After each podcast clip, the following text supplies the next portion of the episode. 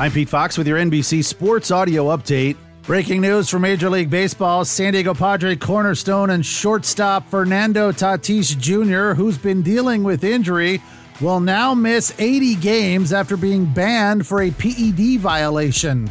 As for a look at the scoreboard, Guardians up comfortably on the Blue Jays early, Orioles leading the Rays in St. Pete. Red Sox and Yankees just underway. New York has a 1 0 advantage. Phillies and Mets are all tied in the early going. Coming up a little bit later, Dodgers will take on the Royals in Kansas City at the K. Astros get the A's in Houston. The battle for the top of the NL Central will take place in St. Louis at Busch. Brewers and Cardinals, these two teams separated by a half game in the standings. Eric Lauer versus Jordan Montgomery.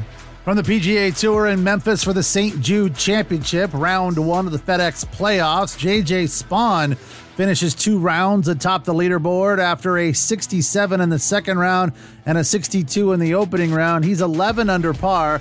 Troy Merritt and Sepp Straka are one off the lead. Denny McCarthy is two back at nine under par after a 65. Tony Finau, Cameron Smith, Brian Harman, and Ryan Palmer are all three back at eight under par. From the NBA, the league announced yesterday they will honor the legacy of Boston Celtics legend Bill Russell by retiring his number six jersey across the league for all 30 teams. Russell becomes the first NBA player in history to have his jersey retired league wide.